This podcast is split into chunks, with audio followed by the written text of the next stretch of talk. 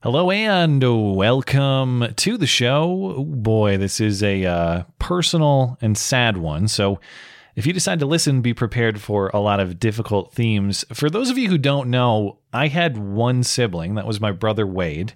He was two years younger, who was uh, an Army paratrooper whose patrol was hit by IED outside of Kandahar, Afghanistan in January of 2010. Two guys died that day. My brother survived, but was severely and permanently injured. He was later medically discharged from the army, but he had chronic pain issues afterward. And my brother and I lived together in the very house from which I'm recording right now, the same house in which I live and work today. We lived together here for about six months until my brother took his own life in May of 2013 he was just over 23 years old. And what happened is obviously hugely formative in the person that I am today. It's a huge reason I took the risk to do what I do. It's a huge motivator to keep me doing what I do. And since that day, nearly eight years ago, it's been my mission to build something in this house that my brother would be proud of and to fill this house with the sort of family memories that should have been. And I've only briefly mentioned this story in passing on my channel, occasionally here and there when people ask me about it. I've always wanted to give it a proper explanation in a video or on a podcast, but it's, of course, a very emotionally difficult subject for me, and I could never figure out quite how to present it without it coming off as some awkward or ill fitting sob story. So enter fellow YouTuber and former broadcast journalist Alison Morrow who recently did a story on the police officer in New Mexico who was killed by a drug runner. I posted a video referencing her excellent work on that story last week. And Alison got in touch with me after I had I'd reached out to her about that video. And she was wanting to do a stream together. And it just so happens that she's married to a Marine Corps veteran who is passionate about this issue of well, veterans issues generally, but specifically veteran suicide. And so we agreed that this would be a good opportunity to discuss the story. So I'm very thankful to Alison and her husband for this opportunity. It felt better and more natural to me to discuss the story in a conversational setting like this with people who understand it. So if you like what you hear, I hope you'll give a visit to Alison's YouTube channel. I've linked it in the description outside of her kindness to me, she is doing fantastic independent work searching for the truth and the facts rather than the agenda or the narrative. So I hope you might poke around her channel a little bit if you decide to head over there. It's really fantastic work. And thank you for listening. This is not mentally or emotionally easy for me to discuss, but it is a story that I want to share and something I do want people to understand. Enjoy. Well, good morning or good evening, everybody, wherever you are. As you can see, I have Matt Christiansen here, our special guest for today, and we have a really special topic to discuss. Um, Matt, I really appreciate your willingness to talk about your family story, your brother's story. Um, I wanted to start before we get into it to just tell everybody that I know that this topic can be really difficult for some people. Sometimes it's really cathartic to be able to, to share stories and to talk about it, but it can also be something that brings up a lot of bad memories. So I wanted to make sure that we had links in the description. If you need help, if a family member of yours needs help, there's plenty of links there. There's also links for um, Matt's brother's scholarship, also for more information about his story. And so please visit the description if you're this is a topic that um, hits close to home for you. We definitely, both of us, I think, we've been touched by this personally and wanted to use this opportunity to help others um, with the stories that we have. So I'm also planning to bring my husband Lynn in in about a half an hour 11 month old producer willing. Hopefully, she will take a nap and allow for the show to continue on. And uh, as many of you know, he was uh, in the special operations community as a Marine and uh, veteran PTSD, mental health issues, suicide is something that um, many of his friends have uh, dealt with. So, um, definitely, again, let's support each other through this, but let's welcome Matt. Matt, thanks again for being here. Um, why don't we just first start with could you tell us about your brother Wade? I'm going to bring up his photo here. Yeah and and thanks for having me. It's a pleasure to yeah. meet you and work with you. I appreciate the yeah. opportunity to talk about this. Um, so yeah, that's a picture of my my brother and I, uh, or my brother and me at um, his high school graduation, and that was 2008. So I was 20 and he was 18. And um, my brother was always fascinated with World War II history and the paratroopers. And so he knew right away that he wanted to join the army, become a paratrooper. He went to basic training at uh, Fort Benning, Georgia, a few months after this, uh, and did that in the fall of 2008. Then he went to jump school in at Fort Bragg, North, or no, that was also at Benning. I forget, but he did jump school um, in January of of 2009, and then was off to Kandahar, Afghanistan, on deployment with the 82nd Airborne. Of uh, that was in August uh, 2009. So my brother was in Afghanistan with the army for three or four months, uh, um, or maybe a little more, more like four or five months until the actual uh, incident happened. So it was really and quick. He wasn't there very long, yeah. Mm-hmm. And this was all outside of Kandahar in the Arghandab uh, River Valley, which is a very, um, you know, it's one of the, the more dangerous places in Afghanistan and, and has been the whole time. Um, but uh, this was always what my brother wanted to do, even to this day. And obviously, things took a very tragic turn, which we'll get into. But uh, even to this day, there's no doubt that's what he wanted to do and that's what he was supposed to do. Sometimes you look back at things and you wonder, well, how would things have turned out if he had done this, or maybe you persuade him to do this or something like that. This this is what my brother was supposed to do. This is what he wanted to do. And I I don't know if I've ever seen him happier than some of the photos and videos of him in the army and in Afghanistan. He really loved it. And uh, what do you think when he was talking about signing up to be in the army or when he would tell you about what he liked about it? What were the things that he valued about that? For my brother, I think it was a, a sense of adventure. You know, a lot of people think about like patriotism or service to country, and those things were important. But my brother was a big adventurist, man. He was an incredible snowboarder, really good skateboarder, really good just uh, mountain climber, risk taker. Like just see some just the kind of person where you see something crazy. I wonder if someone could do that like some stupid stunt or something. I'm to try it. I'm to do it. And so the idea of jumping out of planes and being in in combat and all that stuff it was just that is who he was. He he he lived on thrills. He had to have them you know and uh, he lived and died on his own terms. And uh, that that is the way that's just the way my brother lived like he he he loved risk he loved thrill he loved uh I don't know. He loved every day to be very well lived. Let's put it that way.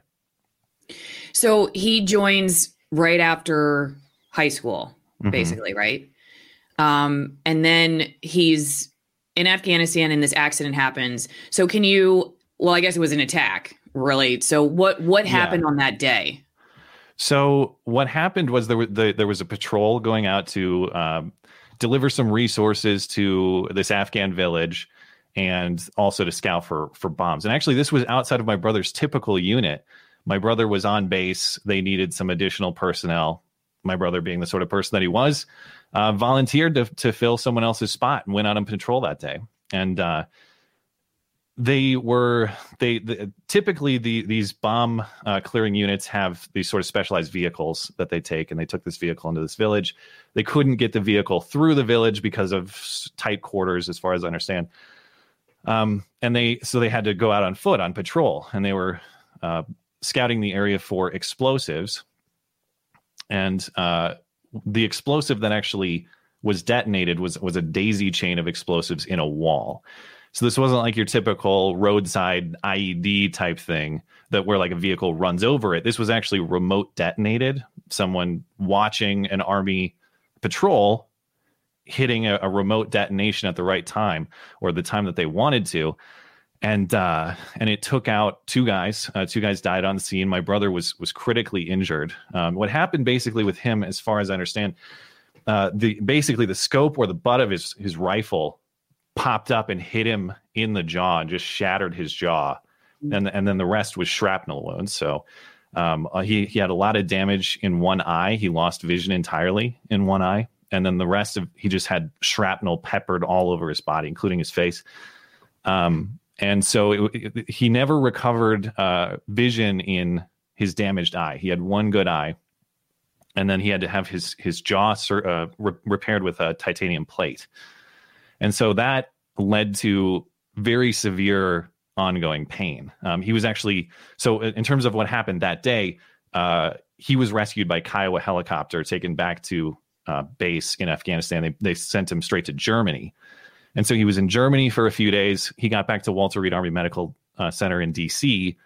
And then my parents went out and were with him. I was in college in Portland, Oregon at the time, and so I I was out there uh, shortly thereafter, maybe a couple days after he got into DC, and um, and then so he was at Walter Reed uh, for four months, five months into the spring of this. This happened January 2010. He was recovering at Walter Reed until mm, uh, May or June of 2010 or actually he was there a lot longer but he did get to come home he came he came uh, out to oregon and visited me he got to come back to montana for a little while he got a medical discharge from the army i believe that was 2011 so he, he had a long recovery period he did get a, uh, a medical discharge and eventually came uh, back to uh, montana to attend school here at montana state in bozeman and um, and I, I had been going to school in in Oregon. I moved down to California for a job after that. California was uh, not for me, but an opportunity arose to um, come back and and live here. And and so he, in the meantime, had bought a house here in Bozeman, uh, and so that was spring of 2012. And then I came back uh, around Thanksgiving of 2012, and we decided to live together, which was great because he had these kind of ongoing um, pain issues. He the chronic pain had to be dealt with through prescription medication. And of course, these are very powerful addictive opioids. And my brother was very mm. diligent about managing his medication and his pain. Um, but of course, the medication is distributed through the VA and it's only accessible through the VA. And so what happened is occasionally, depending on how the delivery was arranged, even though my brother was very scrupulous about his dosages and managing, you might have times where you'd have a day or two of uh, of no medication, which could result in very debilitating withdrawal symptoms. And I had seen episodes of this prior. Um, it almost made my brother into a different person. And it what happened with him was not not specifically medication induced. I don't think my brother had some. He was never diagnosed with depression, as far as I'm aware, at least, um, or any sort of psychological issue. But he had had episodes of, say, suicidal thoughts or things like that in the past, even before his army career. So there might have been some sort of um, some sort of pre-existing or, or uh, or maybe maybe he was prone to that uh, beforehand. I'm not exactly sure. I, I, don't have a mm-hmm. professional diagnosis on that. But what ultimately happened is this is um, Memorial Day 2013. Because of the Memorial Day holiday, that medication shipment is a day or two delayed, and uh, I had been home that night, and my dad had known that this medication shipment was delayed, and he had called me earlier that evening and said, "Hey, just you know, keep an eye on your brother. Um, he, he, seems like he's having a, a rough time." I think they had spoken earlier in the day. So I got home that evening, and I, I went to my brother's room, and he was sleeping, and so I figure, you know, that's that's a good thing. Um, I'll just let him sleep. And I came back and I don't know, played video games or whatever I was doing. And then I saw him later that night, and it seemed like he was having a rough time. He said, "I'm I'm just going out for a walk." We went out the back, and I said, "Okay, I'm going to go to bed." This was maybe 11 at night or so. Seemed like he was fine. Um, and then, uh, so I, I was in bed, and he had gone out for this walk. His girlfriend at the time had come over, and I woke up around 1 a.m. and I had heard like kind of a bang or a weird loud noise in the garage. And so I got up and they were both gone. And the garage door was still kind of open and kind of sort of busted like a car had hit it or something. And so I got on the phone with my parents and said, you know, something a little odd is going on here. We probably should we should we should probably get in touch with emergency personnel or let's figure out how to handle this. What what happened is my brother had, you know, one of these bad withdrawal episodes and he decided he was going to take off to the hospital. And to this day, I'm unclear if he meant to seek treatment at the hospital or if he meant to go to the hospital for the purposes of, uh, I mean, to be blunt, like body disposal. That I'm not clear what his state of mind was, um, if he intended on suicide or not. Mm-hmm. But because he was rushing to the hospital through downtown Bozeman late at night, this is like 1, 2 a.m., he was uh, pulled over by police. And mm-hmm. when he was mm. pulled over by police, he shot himself. And that that's how that ended. Do you, Matt? I'm. It's it is such a heartbreaking story. Um, I, I wanted to ask you. Do you think like that moment right there we were talking about the cops pulling him over? Do you think did he feel like he was in trouble? Or do you think there was a part of him that felt like for some reason he was in trouble on top of everything else? And I eh, that I, I just I don't know. I, I know it's hard to even try to understand the mindset, but do you think that being pulled over had something to do with it?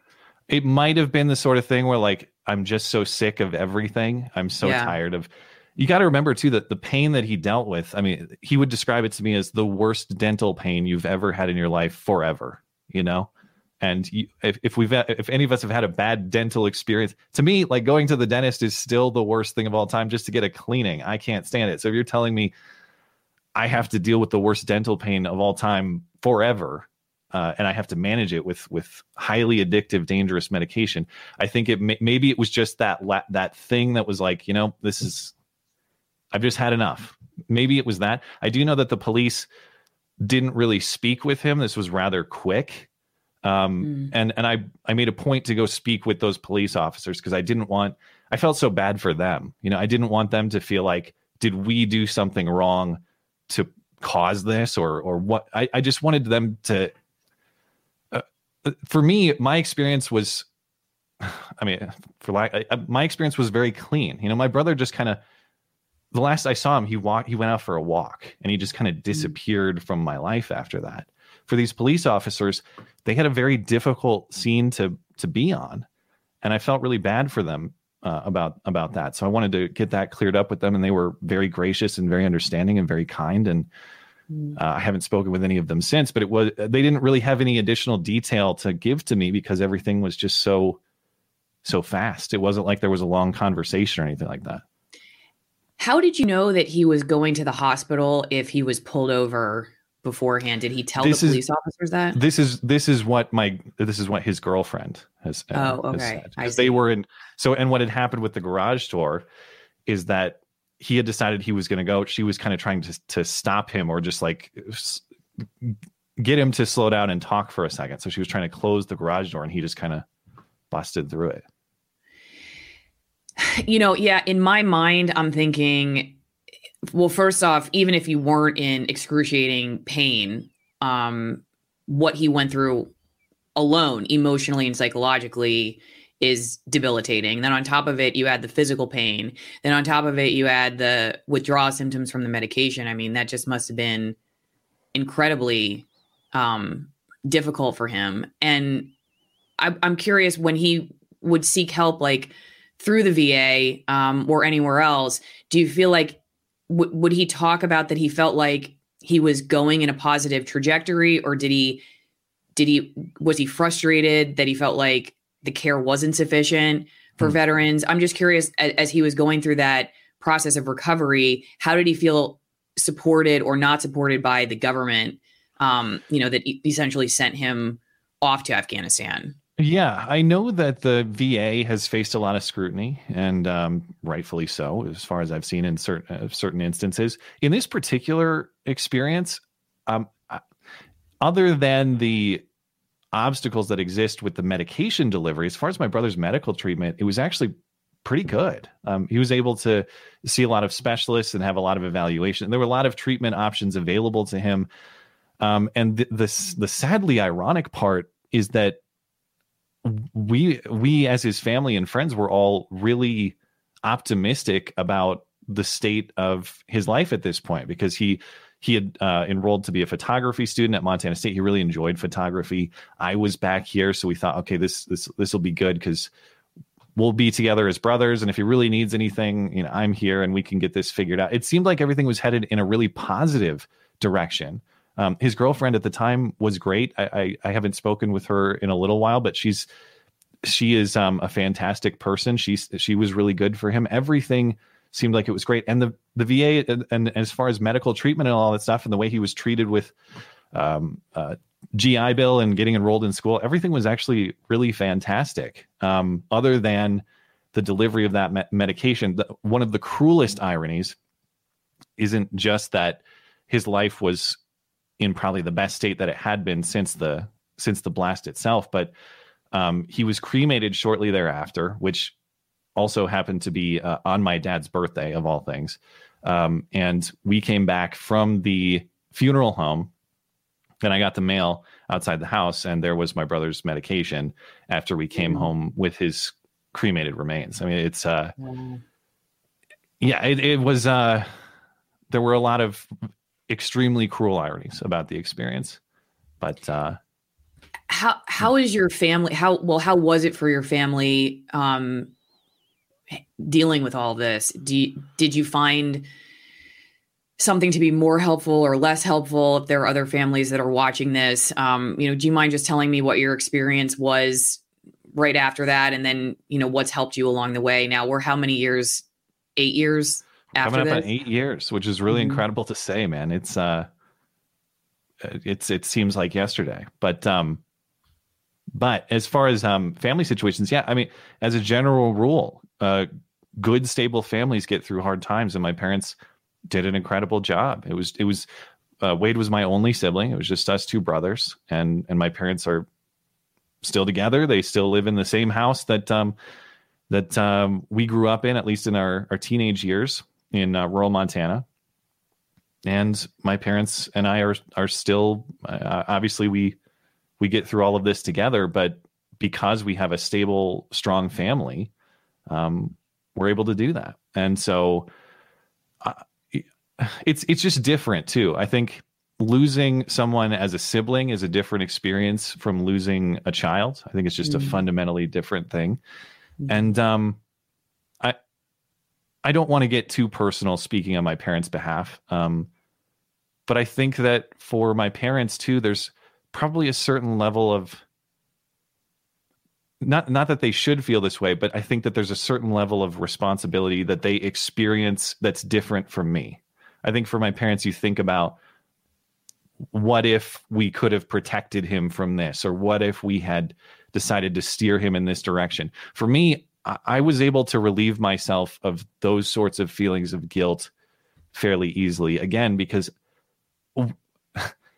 the the only thing that uh, the there's no way that I could have ever grabbed my brother, restrained him, and told him what to do, metaphorically or physically this is a person who knew what he wanted to do and lived his life by his own terms. And so I, I don't, I, I have never felt a sense of responsibility or guilt, but I think that's something that's a little bit different for a sibling than it is for a parent. Mm-hmm. And, um, and I, I, think my parents are at peace, uh, with all of this as much as you possibly can be. Um, but it never really goes away. You lose a child, it it it never you never forget that. It's something that you experience and relive and think about every single day. Mm-hmm. It's something I didn't really understand until I became a parent myself, and yeah. I would say that uh, a lot. Like I can't understand because uh, my mom's brother died when he was 16, and I know that it was something that my grandparents, especially my grandmother, never recovered from. But and I would understand that sort of cerebrally, but until I had my own kid, I didn't I don't think I understood just how deep that pain can really run. And so yeah, my heart really goes out to your parents and you. And you know, you're really brave to to talk about it. Um I remember where I was on Memorial Day 2013. Um, I was asked to speak at the VA in Tampa. Um, hmm. well, actually, it was St. Petersburg, Florida. If I'm if I'm getting my dates correctly, uh, and I covered veterans as my beat in Tampa. That was one of my my main uh, fo- foci uh, as a reporter there. And I was often at the VA telling veteran stories. I was talking about um, this issue and many others, and I I thought I understood it because, well, I think I was just naive at the time, but I I would put these stories together. I think in a way that were palatable for the average person watching. In that the story usually followed the this is who they started out as before they joined the military. This is what happened in the military. This is how it affected them negatively. And then I would put the bow on the end of it so that it was like, here's the hope. You know, I would mm-hmm. always try to find like some hope to end the story with. And I'm not quite sure why I always did it that way. Maybe it was just because none of us wants to leave on a negative note. Yeah. Um, but when I married a veteran who has struggled with PTSD and has had friends who have taken their own lives, um, I realized that that's not how life works. You know, it doesn't just go in this linear direction where it just, you know, you just get a, a, an incline where everything, you know, gradually starts to make more sense and it, every day is better than the last. I yeah. realized that you could take one step forward and two steps back and that there are all kinds of of U-turns and right turns and left turns and and you know you may think you're making progress and then you regress. And and so i it it taught me that like the way that i had been looking at this issue and what our veterans deal with i had wanted it to be this way. Like i wanted it to be a linear progression towards something better and and there being hope at the end. And, and then i realized like sometimes life is just not that way. And a lot of mm. times it just isn't. It's it's not a linear thing. And and then um it, and then sometimes if you think it's supposed to be then there are all these other added burdens that come along with like well why isn't it? Why am i not getting better? Or why wasn't why wasn't yesterday or today better than yesterday? Why am i doing worse? And then all of that stuff i think can be harder on people. Um, i wanted to just you know read a couple comments from people um sure. Support. I, I a lot some, of people that thoughts on that too kind of the yeah please the, go ahead the, and i'll and then well, i'll put some stuff up. Well i and i want to be while I'm kind of opening up about this in a, in a way that I haven't discussed with my my audience in detail at least before, and thanks again for the opportunity to do it. Um, mm-hmm. There, the the positivity is that there there is nothing there's no experience there's no person that was more formative for me in creating the person and the the the the thing I do online than my brother was and uh, after what happened, I had a very difficult choice to make um, in terms of what to do with my life. I had the uh, this was his house. Um, I I we either had to clean it out and it would go back to the bank, or I had the option to buy it. I made the option to buy it and try to build a life here. Um, or I took that option at least because I, I, just it felt like the right thing to do. Um, and ever since then, it's been my mission to build a life in this house that he would be proud of, that he would approve of, to make the sort of memories that were supposed to be here. And really that's that's what my channel has been built on. And I used to be such a I'm such a different person now. I, I, wish so much my brother and I could, could talk about things because he was no an overtly political person, but he just kind of, to the extent he was kind of a, a rebel risk taker, he just had an inherent dislike or distrust of authority figures, which is weird to say because the military is such an ordered, structured, right. do as you are told type institution. But but um, we we we used to have some disagreements, and I've come I've come to realize over time like he was right about everything. Like everything we disagreed about, I wish we could talk about now. It's like you were right about that, you were right about that, you're right about that, which is weird to say for your younger brother because it's supposed to be my job to to teach him lessons, right? but but nobody taught me more lessons outside of maybe my parents themselves than my brother did and uh, and and you know there's a reason that I have that that World War II era helmet on the background with the with the paratrooper uh, patch, and that's because that was my part of my brother's World War II memorabilia. Um, I've got the 82nd Airborne flag on the on the back of the display here. Um, that was also my brother's. Um, there are little bits and pieces that I don't talk about frequently, but while I'm discussing it, like yeah, this is what made me the person that I am today and and what built what I have today. And uh, that's that's really the backstory behind it. Um, and part of that personal growth, in addition to just having different opinions, I used to be so risk averse. You know, like I, I would never. I was the opposite of my brother. Like I will play mm-hmm. everything safe, straight and narrow. Mm-hmm. I will never ever go outside the lines. Mm-hmm. And part of building my channel has been taking risks. You know in much the same way i i gather from your backstory like you've decided uh, this this job i had is not for me. I'm going to go do something else. I'm going to take a little bit of a risk and try something new. Same thing for me. I probably would have never done that without my my brother's influence. And i'm so proud of what i have for taking those sorts of risks. And um and that's that's my brother coming out in me i hope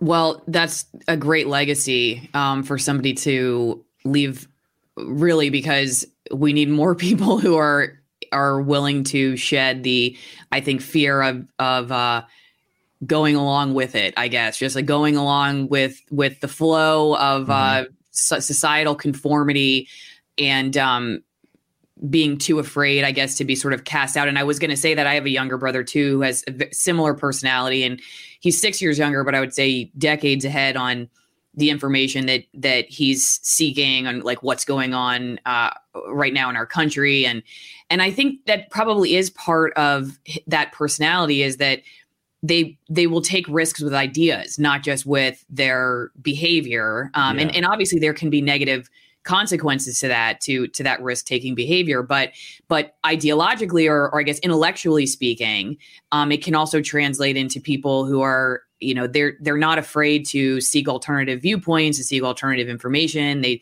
as you said tend to be distrustful of what authority figures are trying to um, elicit from their behavior. So so they're they're they're paying attention closely to that which i do think it is really interesting that your brother wanted to be in the military given that um, given that personality uh, you know or that skepticism um, but no i think i think that your ability to incorporate um, the lessons that you learn through your relationship with him, I think that gives you the meaning and purpose to continue on. Where I think when people, I mean, I remember reading Viktor Frankl in graduate school, who was taken to one of the concentration camps during World War II, and he was a psych- psychologist, psychoanalyst. If you're not familiar, I think maybe most, I think, well, he was obviously he's not like as well known as Freud, but I think a lot of people who are in that world sort of know him as somebody who gave us the idea that meaning and purpose really do matter. It's not just about unconscious thought or, um,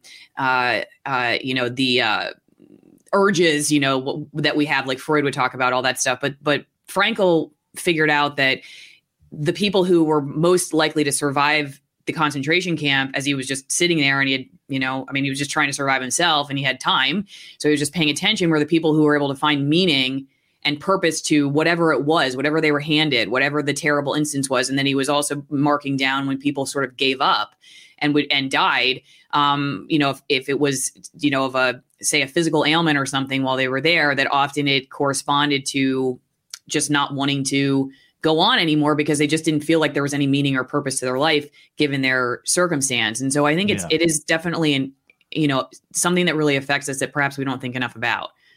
Yeah, and there is there's nothing that whipped me into shape more than this did, and and made me become an adult in faster form um, than this did. It, the, the the six months after are kind of kind of a blur to me. I honestly don't remember a lot of what I did. I know I sat around and played a lot of video games after this happened, and that's that's understandable given the shock that that that I had just experienced. But at some point, I re- it, you get to thinking, and and I and I realized very quickly, like, okay, this is the situation that I'm in. I can sit and relive that and I can sit and think about how I try to restructure the past, which is impossible. I can sit and feel bad for myself and point fingers at other people, or I can get started on cracking myself into shape and and taking control of my life and building something on top of these ruins that exist right now. And that's been the quest of the last 8 years and I'm I'm really proud for what I've been able to do on that and I I you know, my perspectives on the afterlife and faith and all those things that's a journey that I'm still on intellectually but I I really hope that he's out there somewhere looking at this mm-hmm. and and thinking, "Damn, that's pretty cool. That's that's that's really good stuff," and and he's happy about it and proud about it. Yes, and I will have to have you back on the channel to talk about that topic because that's my journey too right now. It's hmm. it's uh and it is one I believe that I don't know, some people might say just turn that off. Like you'll never get the answer to turn it off, but I yeah. I tend to be the opposite. I I feel like somewhere in that crucible is freedom. I, I can't really quite voice it, but like the the release of of the fear, I guess, of loss in this life, in this world. There's yeah. something very freeing, I suppose, that until we we can detach a little bit or even a lot from from that fear, at least for myself, all I can say is that I feel like that's the next step. That's like the next big step from a from a intellectual and spiritual well, um, and physical level. fear of death is very constricting. Without getting mm-hmm. too political, I think a lot of what we've watched over the last year is a very high, a high fear of a high level of fear of death and an attempt to avoid death uh, potentially at all costs. Um, and I do think that one of the things I admire most about people of faith, um, as I continue thinking about it myself, is is just their proper perspective on death, and and how there's a certain acceptance, maybe comfort is the wrong word. You don't ever want to greet death with comfort, but there's an understanding that it is a part of a life well lived, mm. and to have a proper perspective on that, it, I think you phrased it perfectly. It is very freeing. You don't live this life in perpetual fear of it or altering the life that you're living right now or or um, letting each day go by without properly living it because you're afraid of what's coming in that way. That is one thing among many things that that I admire a lot, and I, I hope to really I, I hope to get there. I hope to have that perspective that they have, so that each day that you do have is well lived and fully taken advantage of. Yeah, and I think you you realize too that there's not much else the world really can take from you. And if yeah. if that's something that they can't take too on top of everything else and and it, I think it puts a lot of other things in perspective like well what if cuz I remember when I first started talking about some controversial stuff on my channel I'm thinking what about what what if they come after me? What about finances? What about living expenses. What about right. our house? What about you know you, you you can just go down the rabbit hole. And then but if you really like well what is the end of all of that? You know? Well really like the ultimate is like if you if you put that side by side with life itself then and you realize like that's really the balance. That's what hangs in the balance. And then that no longer is something that you have a tight fist on anymore. Then it just there's no fight anymore. In, in other words, like I'm not, I, I don't have to fight you to take all this stuff because like take it, you know, because yeah. there are things that are more important than yeah. all of this. And, um, so yeah, I, I really, I really do appreciate all of your thoughts on this and, and your willingness to talk about it. I think, well, definitely, um, there's definitely so many big lessons, um, that you have the opportunity to share with people. And so it's it's well, wonderful that yeah. you know you're you're willing to do that. And and thank you for the opportunity to do it. I have thought about a way to talk about this more in detail for many years. Um, but it's it's i never have figured it out one because it's very emotional for me obviously. Two because it's uh, my channel i don't want it to be about strictly me you know and i never wanted this to be some kind of like sobbed story or something like that and then third, it's sort of there's just always kind of an awkwardness of sitting down to make a video about something that personal and that emotionally involved by yourself. Mm-hmm. And so I, am really grateful to have this opportunity with someone who has you know, so, somewhat of a similar experience or similar uh, similar situation um, to be able to talk about this in a more conversational kind of interview type setting. I think that uh, this was a good way to do it for me. So I appreciate the opportunity. Yeah, absolutely. Um, okay, so just a couple comments here. I'm sorry, so sorry for your loss. My husband and I are both combat vets, and he's lost six friends to suicide. One with zero indication or hmm. warning signs, very likely undiagnosed TBI. Um, I was watching the Sean Ryan show, and he and his guests cover the lack of help from the VA, and all they want to do is medicate. I'm curious your thoughts, uh, Matt, on whether and I guess I mean hindsight's 2020, but whether there was another option or they were offering other options besides opioids, um, because obviously they set people up for their own, you know, difficulties down there the road. There were some possible surgical options. He had an uh, an appointment coming up at the Mayo Clinic in Minnesota that he was going to go to, but uh, at, at least as it was, there was such ongoing significant chronic pain that to manage the pain that was really the option at the time. Yeah. and and there so surgery additional surgical intervention was on the table. The other thing about my brother though i mean he he wasn't a fan of being poked and prodded by any medical personnel. And at this point he had had several surgeries on his eye surgeries on his jaw. Even though there was prospect to do some things I, I wouldn't I wouldn't say, from my perspective, that it would be fair to say that the VA or anybody pushed medication on him um, this is the treatment plan that I think he had uh, yeah. agreed to at the time. And there's only, I mean, I know my parents are both physicians. My dad's an orthopedic surgeon, and so he deals in the sort of pain medication world all the time. And they're just not trained in medical school and professionally often to deal with other allopathic um, mm-hmm. options. Uh, and so it's just, I think more they're getting down that they're going down that path where it's like, okay, what are options besides this, or maybe in combination, or what are the things that we can do? But yeah, you know, I don't the obviously I know my dad actually is a surgeon at the VA. And so one of the other layers of problem there is that every there's just so much paperwork and policy that has to go into how you're allowed to treat. It's not like you you know the whole risk taking thing is not something that the government necessarily allows their doctors to do mm-hmm. um, on a regular basis. Uh, Bill says no one gets screwed more in American society than soldiers and veterans, and it's a damn shame. Matt, I'm a big fan. Thanks for being on Alison's channel. Um, I'm curious on that note, and then I actually wanted to know if you would respond to this, and I'm also going to bring Lynn in. Um, do you support the defend the guard folks trying to get the law changed so National Guard can't be sent abroad without declaration of war from Congress? Uh, so, do you have? I w- if you have any thoughts on that question, but the prior comment, I'm curious how your brother felt about that idea because you often hear veterans get screwed, veterans get screwed. I, I've said that. I say it all the mm-hmm. time, but I'm not a veteran. And I know, like Lynn, you could talk about this too. I don't know if veterans always like to be always like that that way of looking at it. You know what I mean? Because they a lot of them part of the problem with this with suicide is that they don't want to be a victim. They don't want to see themselves as somebody who needs to be baby. They don't want to. They don't yeah. want to feel like it's like we're just getting screwed because uh, they're like we signed up for it. What, who, who who wrote that book that just came out that was like uh, was it the guy that that started Black Rifle Coffee or one of the guys that works with Matt who's like thank you for my service. That was what he, he wrote a whole book called mm. Thank You for My Service, basically like saying no, I want I wanted to serve like.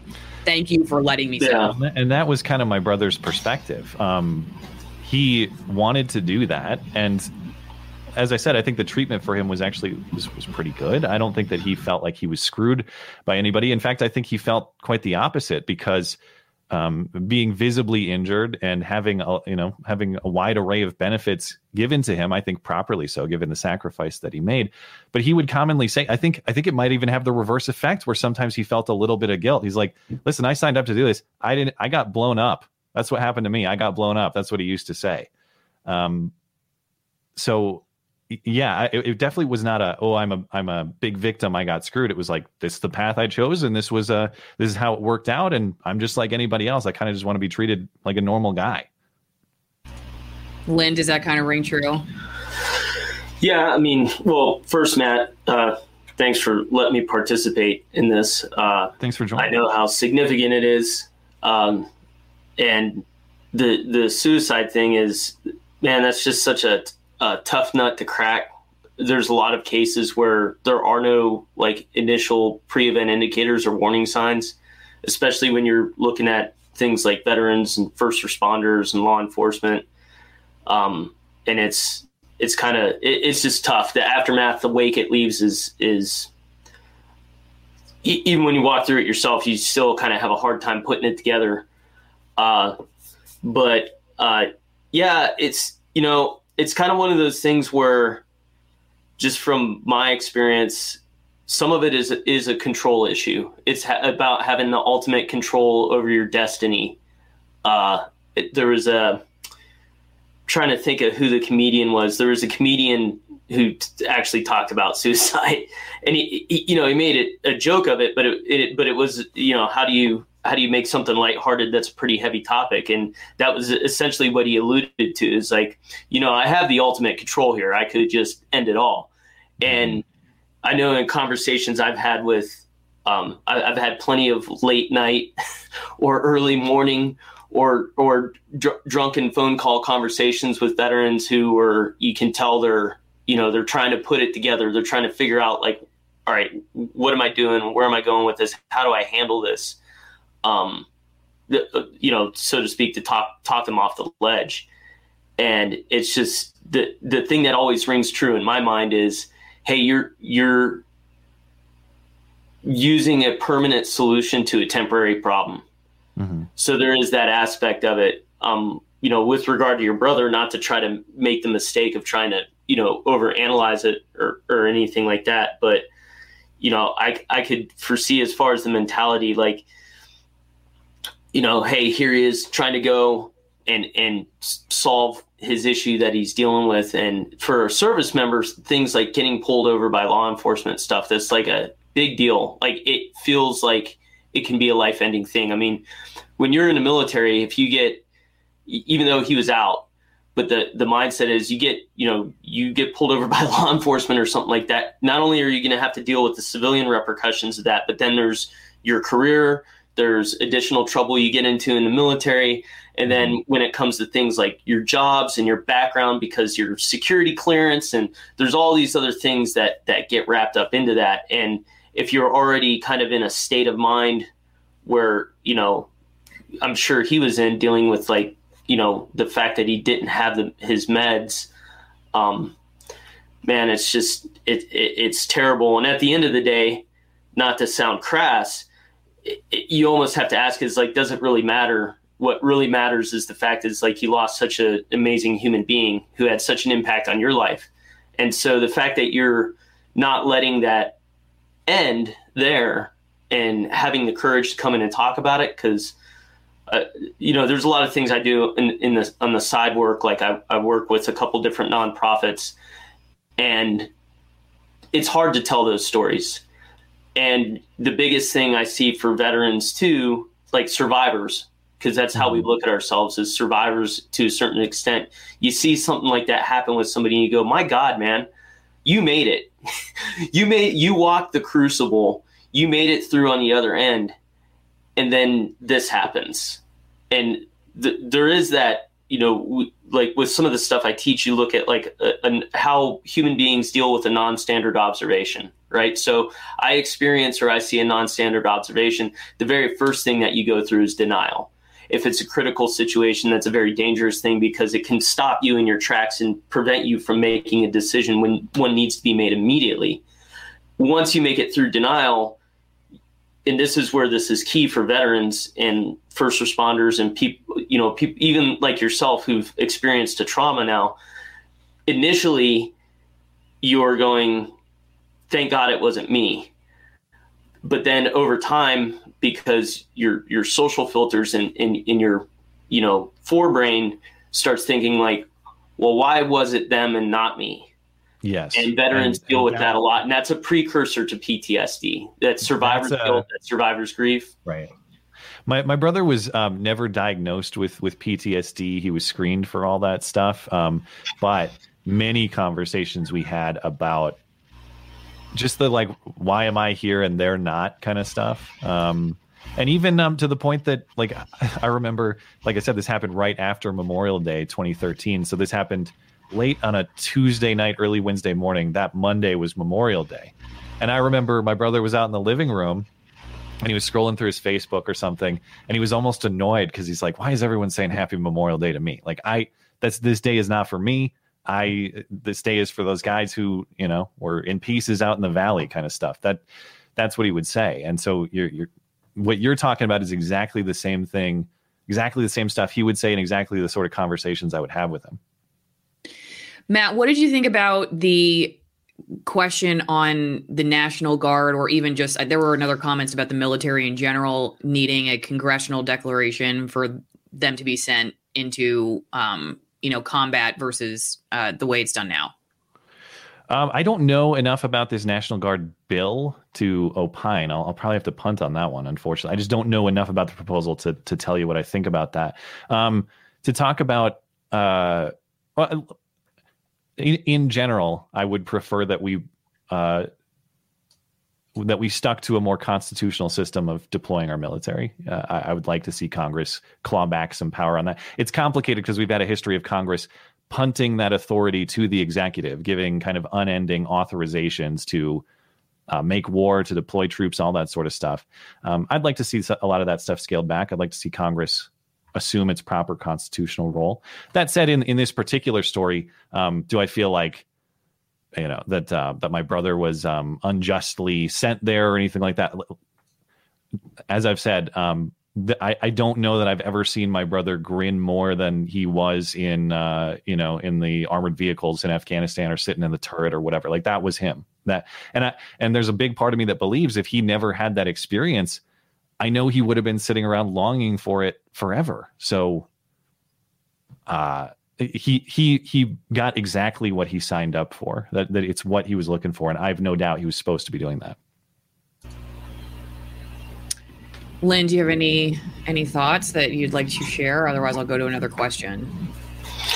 Yeah, I got a couple things. First one, kind of, it's going to kind of break from the tone or the mood of what we were just talking about. I, I, I was because obviously I was uh, the executive producer. She was uh, giving me some some direction before, in the beginning, so I missed some of your breakdown of like what your brother did. I did hear mm-hmm. 82nd Airborne. I, I grew up next to 82nd Airborne.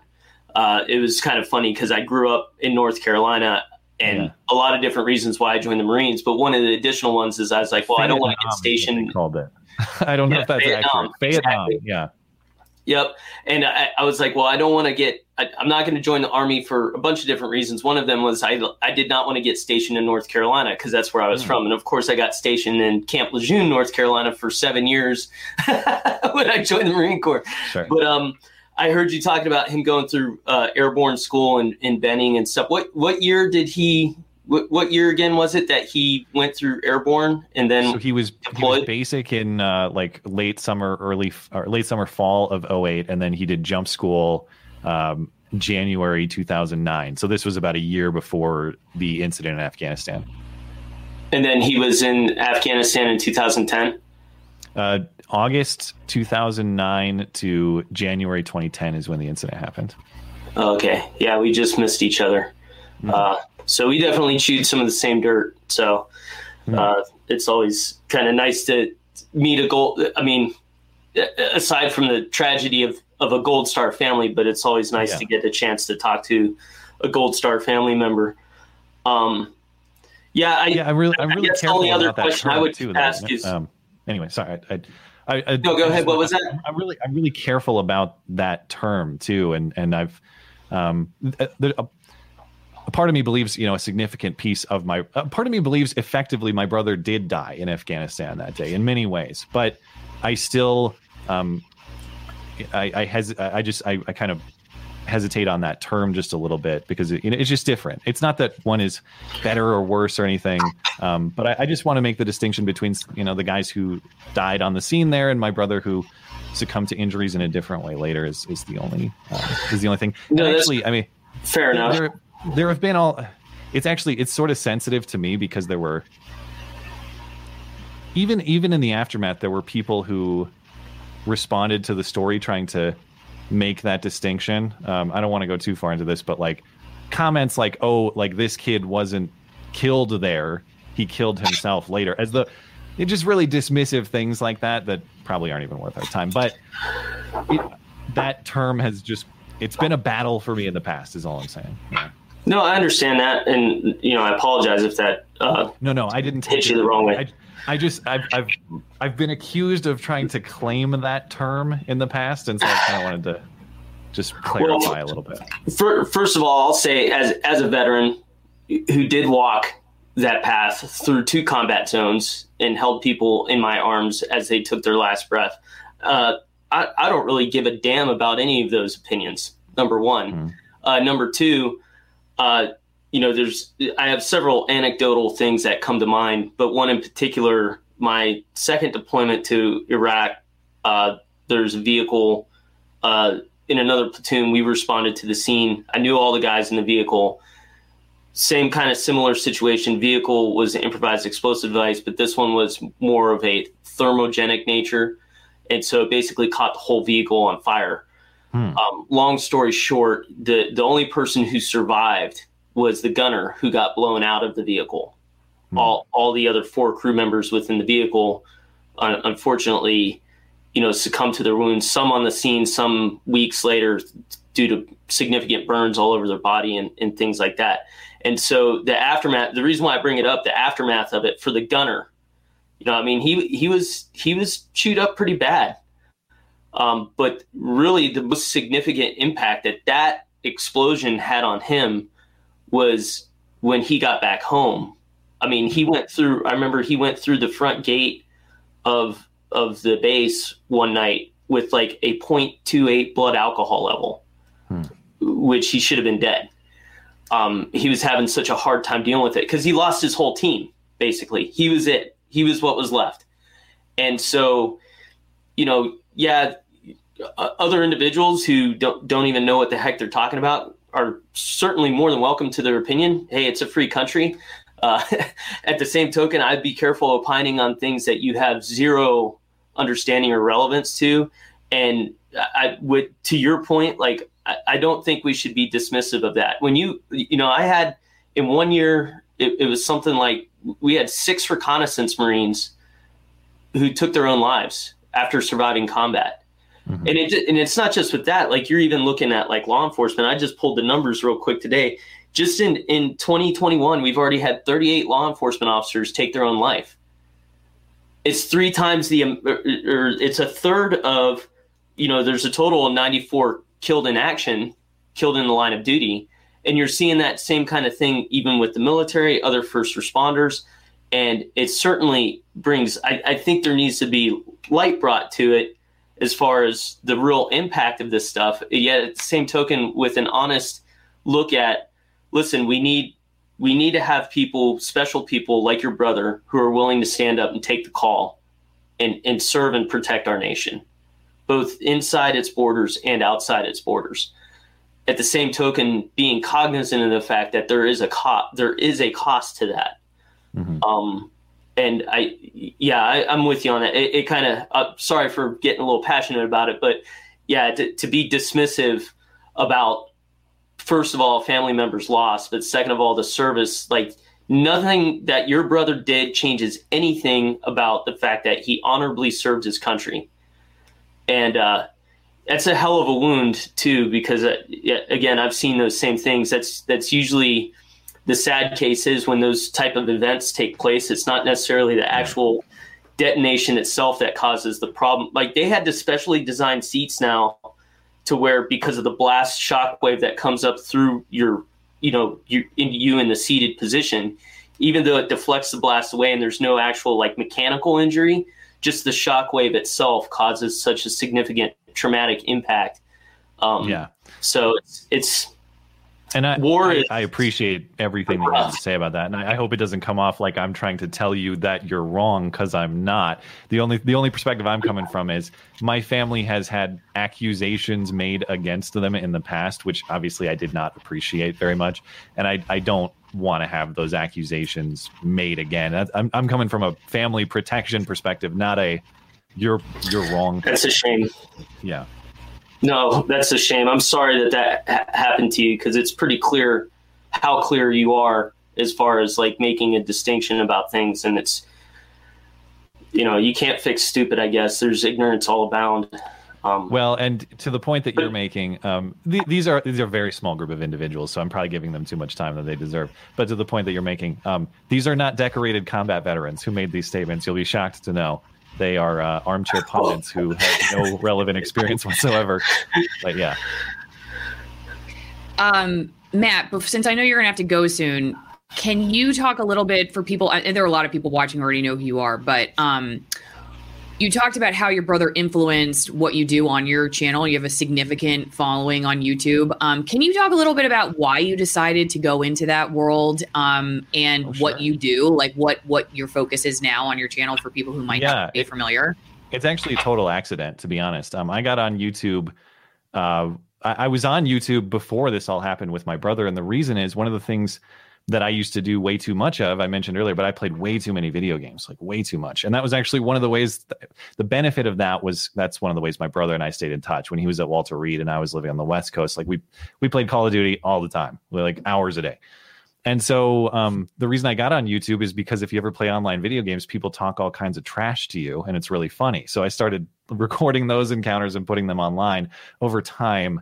Um, I kind of got away from that content because it got harder to make and you know we all become adults someday but i still i had this kind of small audience and i've always been interested in politics although some some of my perspectives have changed over time but I, I just kind of want to talk about the news and about politics and about my thoughts on that. And this was right about the time where, in my view, um, free speech as a as a principle, uh, a social principle, was was eroding and becoming under attack. And um, I just I wanted to talk about a lot of these issues a lot more. I used to consider myself like a, a progressive politically, but I'd always been very pro free speech, free exchange of ideas. Everyone should say their piece. Battles uh, ideas should battle it out, and that's really been how I've. Uh, that's really been kind of the focal piece. That and and more broadly over time, just constitutional rights generally, philosophy of freedom and liberty generally.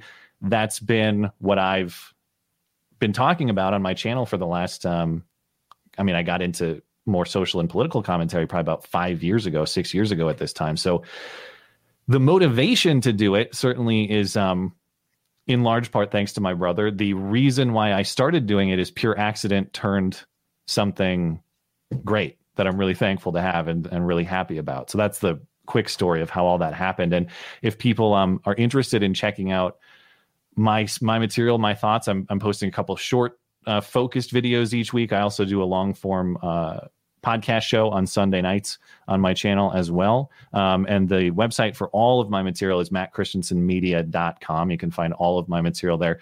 It's a long last name, but it's Christian like the religion, S E N, mattchristiansenmedia.com. Um, I.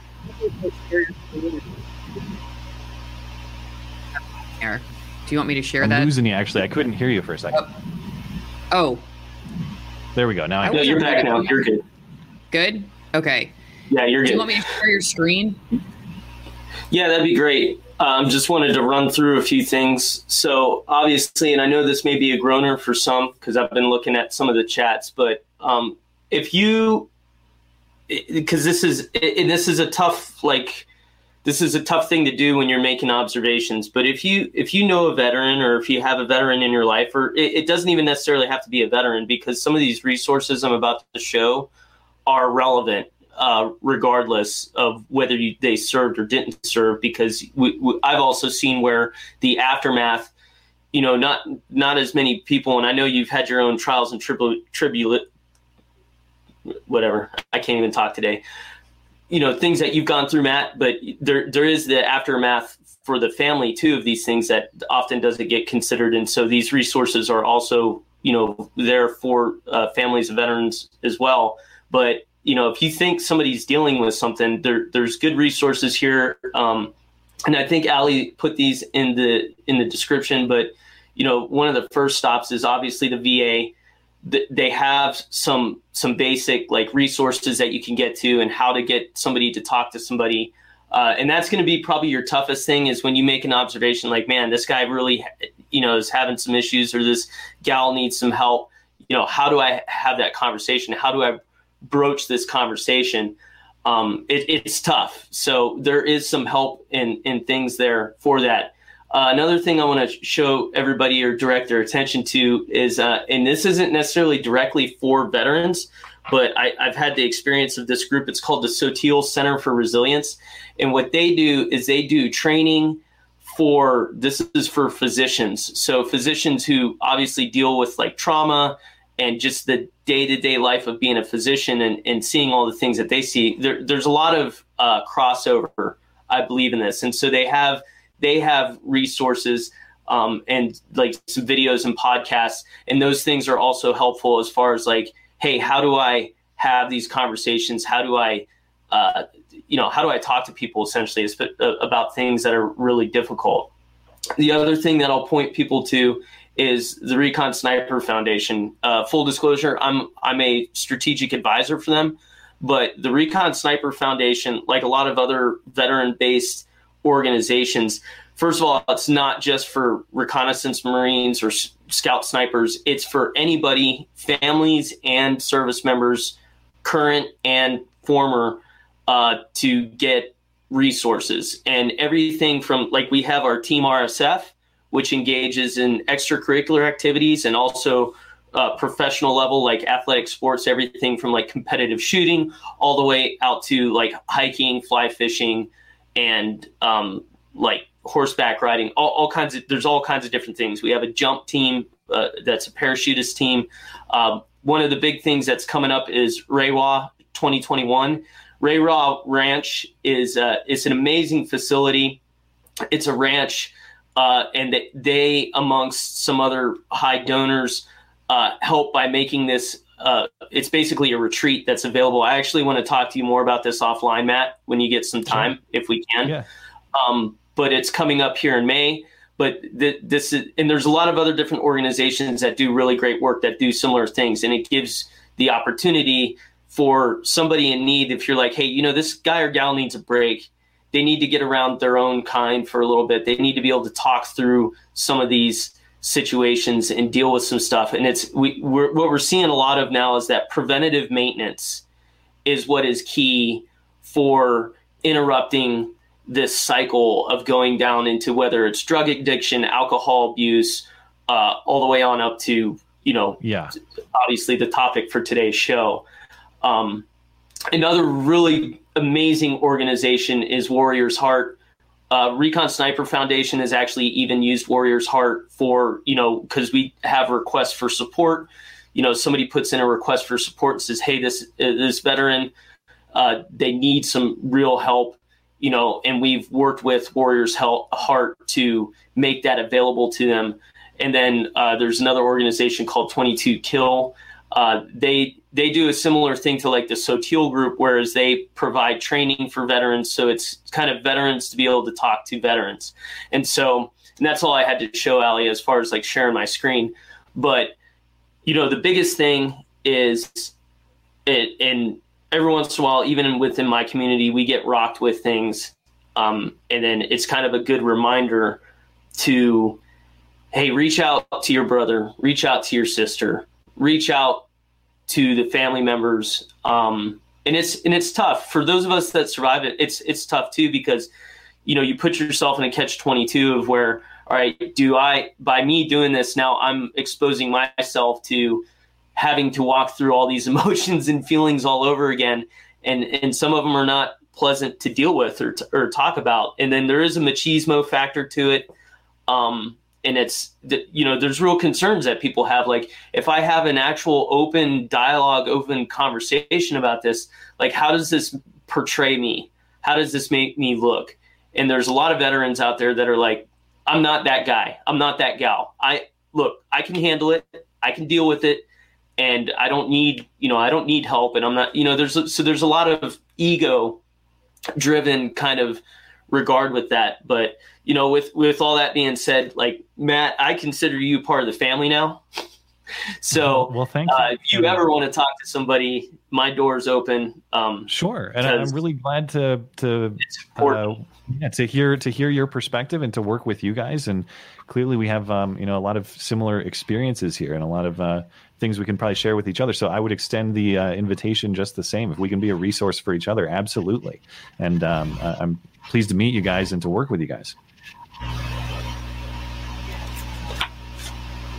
Really, it's been an honor, Matt. Um, I just wanted to read you a couple quick super chats because sure. I think they're. If I could, um, uh, I should have told you ahead of time. I know you'd asked about uh, organizations. It totally spaced my mind. Yep. But uh, it, it, came it came back to me. Um, uh, one group that was really beneficial to my brother and that my brother worked with um, as kind of a, a, a it, it's uh, Operation Second Chance is the name of the uh, organization. They're based out of DC, and they do mostly retreats for uh, wounded veterans and their families. They come out to Montana here a lot. And they do. And my brother had actually benefited from the retreat when he was in DC, but they took him on as kind of a like a, an an advisor or like kind of a sort of quasi staff to just go along on the trips and, and talk with the other veterans. So if you're looking for a great charity that that uh, helps wounded uh, wounded service members and their families to just relax for a minute in a beautiful setting, um, that's that's a great one. OperationSecondChance.org is their website. Awesome. Okay, that's very helpful. I um I can throw that in the description as well. Um okay, so I'm in late sadly. Thank you all for doing this one. Really uh, thank you, Matt, Alison, and Lynn. And uh, Mike says, Matt, I wish you all the strength you need to carry on. Bless you and your families. So thank you all for the generous super chats. And I will add um, some of the veterans who follow uh, my channel uh, are a little skeptical of donating on YouTube and other. Yeah. so, um, which I totally understand. And we had somebody, a Vietnam veteran, um, send us some silver, which is amazing because I'm just going to add to my prepper silver collection. Very so cool, yeah. I will. T- so, so I thought so. That's uh, Doug. So thanks, Doug, for sending that. Um, I appreciate it. And uh, Matt, any any last thoughts that you'd like to share before you go? No, I, I think this was uh, this conversation went even better than I had hoped it to, and I really appreciate the opportunity to talk about it because these are the conversations that I really only have with my closest family and my closest friends, and it's it's such a big part of who I am, and it's such a, a big issue. It's not just for me, right? It's a, I mean, talk about how many guys you know and how many people are affected by this. Every single service member that's affected by this has an extension of family and friends. A lot of people are touched by this issue, and um, I've just never really known how to come talk about it publicly in a way that felt right. And this was that for me. And I'm just really thankful to have had that opportunity. I appreciate it. Yeah, absolutely. Thank you again. Lynn, any, any last words before we go? Just uh, for, for those who are either just tuning in or, you know, seeing this after it went live or whatever, like just understand the amount of courage that it takes for somebody like Matt to talk about this uh, there's a lot of other things that get kind of pulled into this subject, and so it it should be recognized. Like, dude, it took a lot of courage for you to do that. So, hats off to you. Um, Not quite as much courage as the experiences you've had, but I will take the compliment, and it's very kind of you. Thank you. All right. Well, we'll wrap it here. Thanks, Matt. Thanks, Lynn, and we'll see you guys next time. Take care of yourselves and each other.